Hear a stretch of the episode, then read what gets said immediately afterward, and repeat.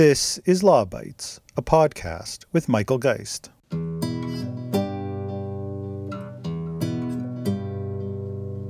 The long awaited trade agreement among Canada, the United States, and Mexico will be ratified next week. Prime Minister Justin Trudeau made that announcement today on the final day of a three day cabinet retreat. There was a lot on the agenda during meetings in Winnipeg, but Trudeau says the new North American free trade deal will be top priority when Parliament resumes.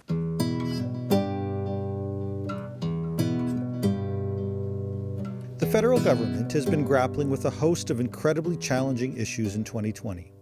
As promised in January, ratification of CUSMA, the Canada US Mexico Trade Agreement, has captured considerable attention, with several committees studying Bill C 4, the bill aimed at ratifying the deal. Over the past month, I've had the opportunity to appear before two of those committees the House of Commons Standing Committee on International Trade and the House of Commons Standing Committee on Industry, Science, and Technology. In each, I discussed the digital law and policy implications of the agreement, with similar remarks that focused on four issues copyright term extension, the culture exemption, privacy and data protection, and Internet platform liability. This episode features my opening remarks and provides a sense of the follow up questions that arose from MPs from across the political spectrum. It's worth noting that soon after the witness appearances, the Standing Committee on International Trade released its report on Bill C 4 with no changes, meaning that lobbying pressure to immediately extend the term of copyright was rejected.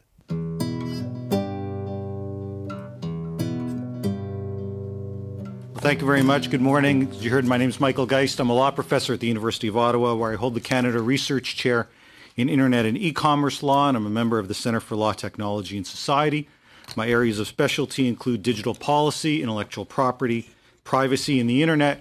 I appear today in a personal capacity representing only my own views. Now, as you know, the typical approach before a committee on bill study is to examine the bill, identify provisions to support, and areas for amendment. In this case, at least for my areas, what really matters is what not is, is not what is in the bill, but what's not from a the most notable issues from a digital policy perspective, which obviously have significant implications uh, for issues addressed by this committee, won't be found by and large in Bill C4. Rather, they're found in CUSMA itself, and they typically limit Canada's policy options for future policy reforms rather than require immediate legislative action. This raises a significant challenge since the flawed aspects of the deal can't be fixed in C4 Rather, they require a change in a trade agreement that is largely presented as a take it or leave it deal. I'd, likely, I'd like to briefly discuss four issues along these lines, some of which could create costs that run into the hundreds of millions of dollars for Canada. Copyright term extension, the cultural exemption, privacy and data protection, and internet platform liability. I'll start with copyright term extension, and I, I know you heard about that earlier today. The IP provisions in the agreement raise some significant concerns, but none more so than the requirement to extend the term of copyright from the international standard of life of the author plus 50 years to life plus 70. The additional 20 years is a reform that Canada rightly resisted for decades by both liberal and conservative governments. By caving on the issue, the agreement represents a major windfall that could run into the hundreds of millions of dollars for rights holders and creates the need to recalibrate Canadian copyright law to restore the balance. For example, perhaps addressing some of the issues you heard earlier on digital locks. The independent data on copyright term extension is unequivocal. It creates less access to works, higher costs for consumers, and no incentive for new creativity. In the, word, in the, words of Professor Paul Heald, one of the leading researchers on the effects of term extension, it represents a tax on consumers to the benefit of publishers with no obligations to benefit the public. Now, this committee's copyright review conducted, conducted an extensive review into the issue and recommended establishing a registration requirement to obtain the additional 20 years of protection to mitigate against the disadvantages of term extension and increase overall transparency of the copyright system. Term extension doesn't appear in C4 because the government negotiated a 30 month transition period to address the issue. I think the government has rightly not rushed into term extension, and we should be taking full advantage of the transition period to follow this committee's recommendation to establish a registration requirement for the additional 20 years. That would allow rights holders to get the additional protect who wanted to get the, the additional protection they're looking for, while also ensuring that many other works enter into the public domain after their term of protection expires after life plus 50 years. Secondly, the cultural exemption. Much like copyright term extension, there is no reference to the cultural exemption in Bill C 4. That's because the exemption doesn't require legislative reform. However, I'd argue that the exemption is one of the most poorly understood aspects of this agreement, at least in the areas I focus on. Consistent with government claims, the cultural exemption covers a broad range of sectors with a near complete exemption for Canada. While the government has emphasized its broad scope, it rarely speaks of what the U.S. demanded in return, namely the right to levy retaliatory measures of equivalent commercial effect where Canada relies on the exemption.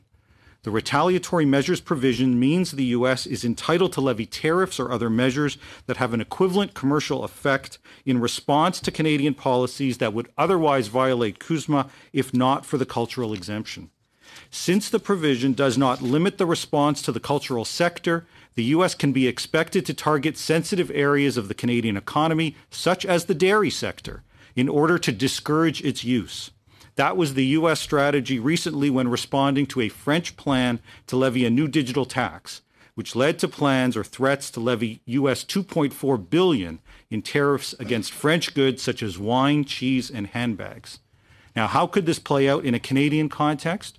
The recent Broadcast and Telecommunications Legislative Review Panel report, the so called Yale report, contains what I would view as many ill advised recommendations on regulating the internet and online news services, such as news aggregators.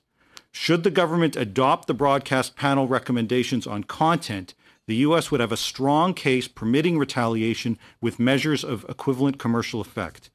Panel proposals that may violate the new trade agreement include requirements to pay levies to fund Canadian content without full access to the same funding mechanisms enjoyed by Canadian firms, licensing requirements for internet services that may violate NAFTA standards, and discoverability requirements that limit the manner in which information is conveyed on websites and services. Now, I emphasize that I think this is bad policy that should be rejected. However, for the purposes of this review, note that the policy flexibility to enact reforms in this area is severely limited by the agreement, which establishes the possibility of retaliatory tariffs in the hundreds of millions of dollars. Third, the digital charter and privacy. Limitations on Canadian policy also arises in the context of privacy and data protection. Unlike the cultural exemption, which permits violations of the treaty subject to those retaliatory tariffs, on the issue of privacy, Canada would run the risk of simply being offside its commitment under CUSMA. And once again, there is no provision on point in C4. There's no need for one because CUSMA prohibits certain privacy related provisions rather than requiring them. For example, and this I know came up in the previous panel, CUSMA includes a provision restricting data localization, which refers to measures requiring data be stored within Canada. It features a more restrictive provision than that found in the CPP, CPTPP. There are some general exceptions, but the Canadian government will be restricted in its ability to establish localization requirements under the agreement. Those implications, I think, are far reaching. Consider the wide range of policy issues with data right now. Canada's digital charter and its proposed privacy and data reforms, concerns about data sovereignty, AI related issues, and fears about the competitiveness of Canadian businesses in relation to Canadian data.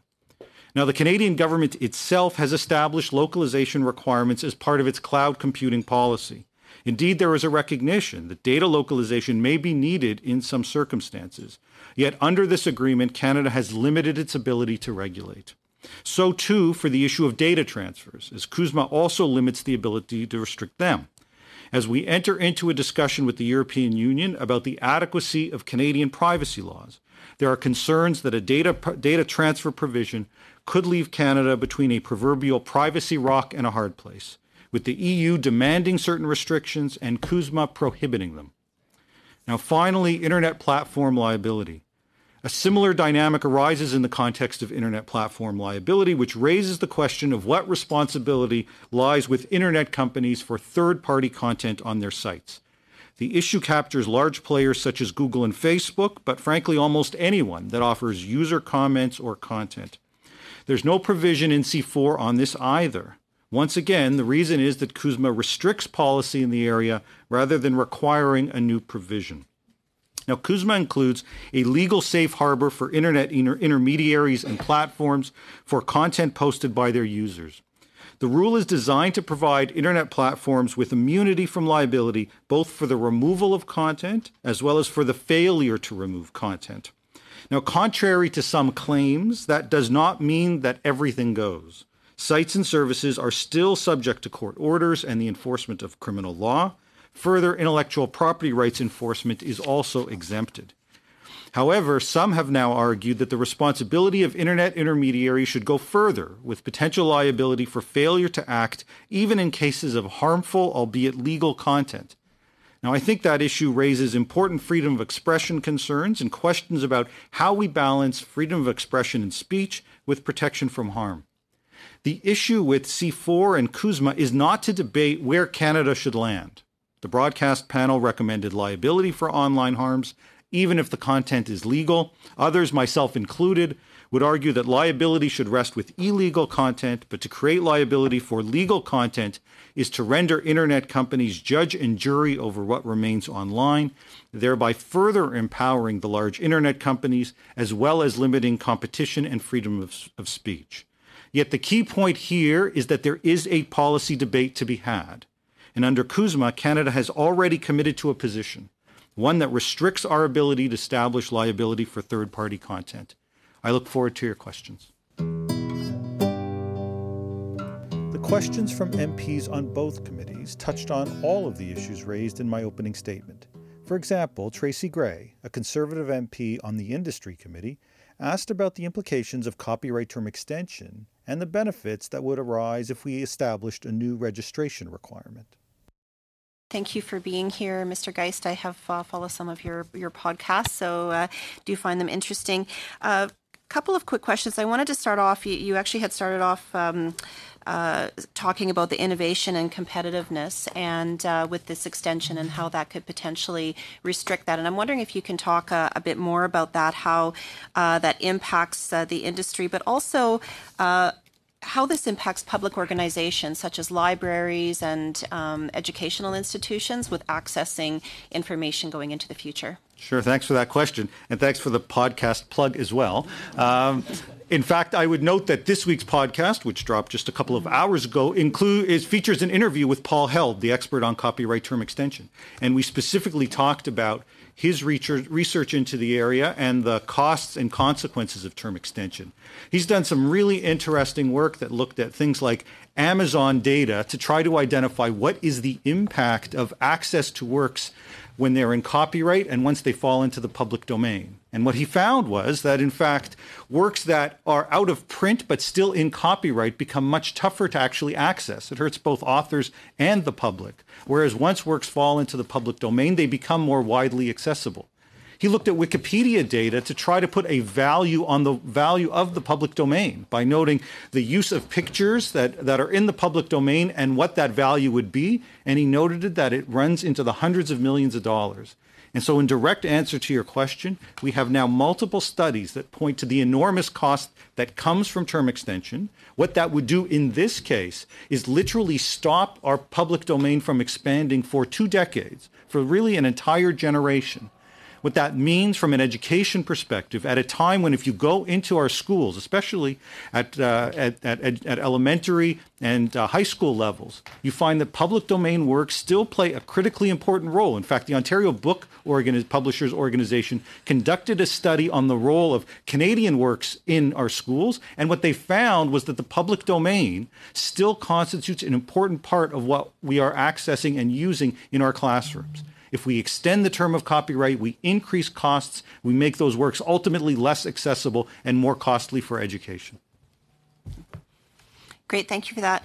Um, I wanted to touch base as well on registration requirement. And you did you did mention it just really mm-hmm. briefly. Uh, there seems to be uh, a number of different uh, beliefs ar- around this, uh, whether it's it's good or not. And and um, I'm wondering if you can maybe explain the um, analysis as to why uh, that would be something that would be appropriate for the industry to move forward with? Sure. So uh, it, it is, as I mentioned, it is something that was recommended by by this committee as part of the copyright review and i think what it seeks to do is strike a balance between what we now face as a obligation under the treaty the committee also noted that it would not extend the term of copyright but for an obligation under one of these treaties and now we we face that and what registration would do is essentially say we will meet the international standard of the Berne Convention of Life Plus 50, and that Berne Convention does not allow you to put forward registration requirements.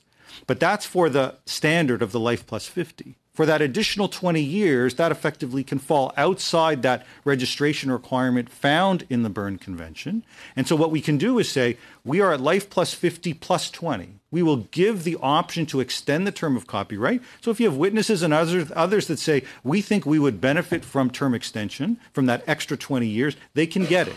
But for the overwhelming majority of works, for which people don't have those same kinds of concerns, who are oftentimes happy to, for it to enter into the public domain, bear in mind, we're talking about life of the author and now 50 years after they've passed away, those would fall into the public domain without that extension. And so I think it would put Canada in the position to really be a model for how to more effectively deal with term extension and do a better job of striking the balance between, on the one hand, providing protection for those that want it, while on the other hand, doing what we can to preserve the harm that comes from term extension. Over at the International Trade Committee, Conservative MP Michael Kram asked about the prospect of retaliation should Canada choose to use the cultural exemption, thereby triggering the possibility of retaliatory measures. I have some questions for uh, Mr. Geist uh, with respect to the cultural exemption. Uh, could you elaborate a little bit on what exactly changed in the new NAFTA compared to the old NAFTA with uh, respect to the cultural exemption, in particular the uh, retaliatory measures uh, that are now available to the U.S.? Yeah. Not, in fact, not a lot has changed. We've added we added a couple of things. There were a couple of things that were added within this provision um, where we talked about broadcasting and some other issues. But you know, I raised this to emphasize that this notion that we've taken culture off the table and that's a big win. I think really doesn't tell the whole story of what it means to regulate in the current cultural environment. And that, in fact, and this may be unavoidable, but if we move forward with different kinds of proposals or see the kinds of proposals, let's say that we saw from the Yale report, that do envision reforms within Canada's digital sector, within Canada's cultural sector, that quite clearly run afoul of the kinds of things that we've now agreed to within this new NAFTA. What we are doing is, I think, potentially setting ourselves up for the U.S. to say, if you want to do this, we've given you the right to do it, or you've negotiated the right to have that policy flexibility, but it's not free in order for you to be able to take advantage of that, we are entitled to be able to levy measures of, of equivalent commercial effect, and we're free to pick and choose on whatever industry we want to have that kind of effect. So, for example, if you're talking about new kinds of levies on large internet companies, which is one of the proposals in the Yale report, potentially talking about hundreds of millions of dollars uh, that they will have to pay into that system. If the rules that we have uh, are seen to violate the, the new NAFTA, what that means is that the U.S. will be entitled to levy against whatever they want to target in Canada measures of, of equivalent commercial effect. There is potentially a huge cost involved. And could you uh, describe some of the current uh, cultural uh, programs or policies that uh, Canada has in place now that could be put at risk uh, for some of these retaliatory tariffs from the or retaliatory measures from the U.S.? Sure. So, just to use, I guess, the Yale report to give you a couple of examples. One is this notion that the Yale report recommends having just about almost any website, certainly the large services like the Netflixes of the world, but it potentially captures many others, paying in either through levies or other sorts of fees. The problem with that system is that we at the same time have systems in place that are only available to Canadian businesses. So we say we're going to make it like for like, Canadian businesses pay to, into this. Now, foreign businesses will have to pay into this. The problem is the only beneficiaries in some instances are the Canadian businesses. That's not like for like. That may well violate some of the services provisions that we have within NAFTA, and that may lead to retaliatory measures. We've also got, for example, discoverability requirements, the CRTC determining potentially what sites news aggregators have to link to. That may violate some of the rules that we have right now in terms of free flow of information. There's a cost there. The U.S. might be entitled to retaliate. And just to be clear, you said that these retaliatory measures would not be limited to the culture sector. Was that? That's exactly right. It's it's measures of of equivalent effect. It does not specify that it's got to be in the cultural sector. We can expect the United States to target sectors where they think it's going to have the most impact in an effort to try to dissuade Canada from violating um, some of the provisions in the agreement by virtue of relying on the exemption.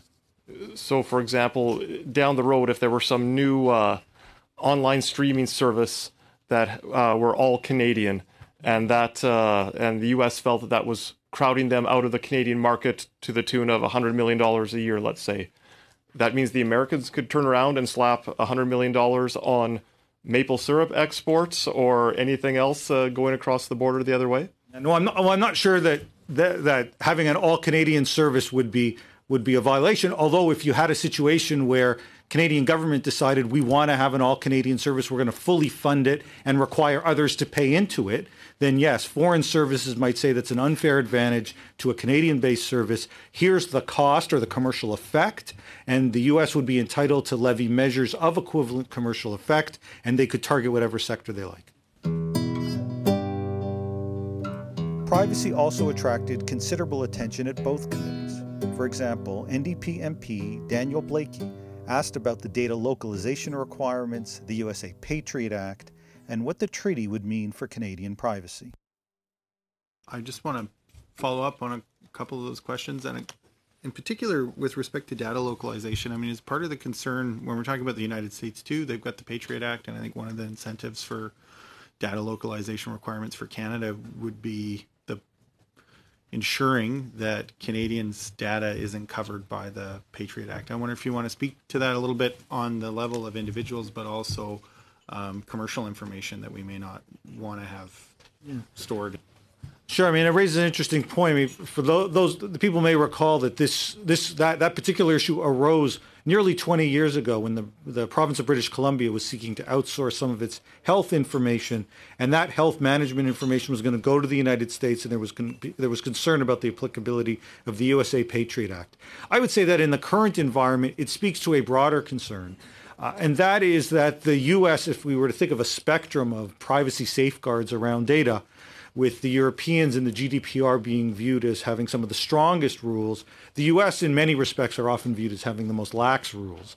Uh, they have very, fairly weak rules, and in fact, this agreement builds in the ability for the U.S. to continue to have fairly weak rules without widespread privacy rules. Effectively, it's as, it's as little as tell people what you're going to do with their information. And as long as you abide by what you've told them, that's good enough. So it doesn't set a particularly high floor.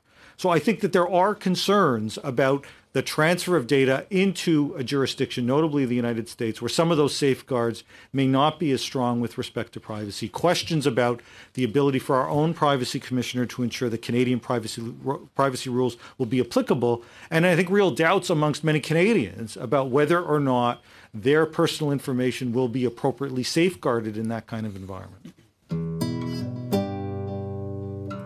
This final exchange with Liberal MP Randeep Sarai, who asked about how to deal with the digital policy challenges raised by CUSMA, highlights how difficult it can be to address digital policy within trade negotiations, which invariably requires trade offs that have little to do with one another. Uh, Mr. Geist, uh, you you gave a good analysis in in the sense of saying we should ratify this, but we should work on some of the privacy and other provisions in the next thirty months to correct it.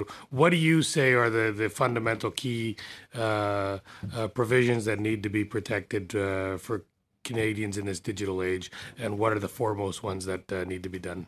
Sure. Well, let me just clarify. I think with respect to the issue of copyright term extension, that's where there is this thirty month phase in period, a transition period. And on that issue, uh, I, I, I, think that we ought to follow the recommendations that we saw from the copyright review. In terms of moving ahead with ratifying and solving this, I mean, candidly, the, the challenge is I'm not, I, I, don't know enough about the sugar industry or about labor practices or about the myriad of other issues. About? No, just to highlight yep. how difficult it becomes when what you're effectively being asked to do is do I trade my privacy for greater access of beet sugar or better labor standards?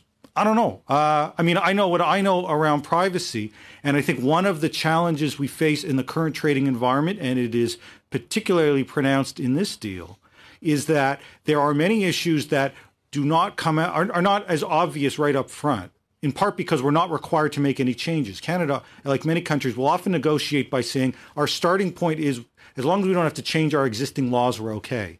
The problem here is that we have locked ourselves in on a number of different issues, and it includes on copyright, includes on privacy, uh, as well as some of the other issues that I've highlighted. And I do have real concerns that as we get into some of those issues, and they're taking up a lot of bandwidth right now for a lot of people, we may find ourselves having essentially given away some of the potential policy solutions because we're restricted now by virtue of this agreement. And it's not obvious to me that there's a solution in that regard.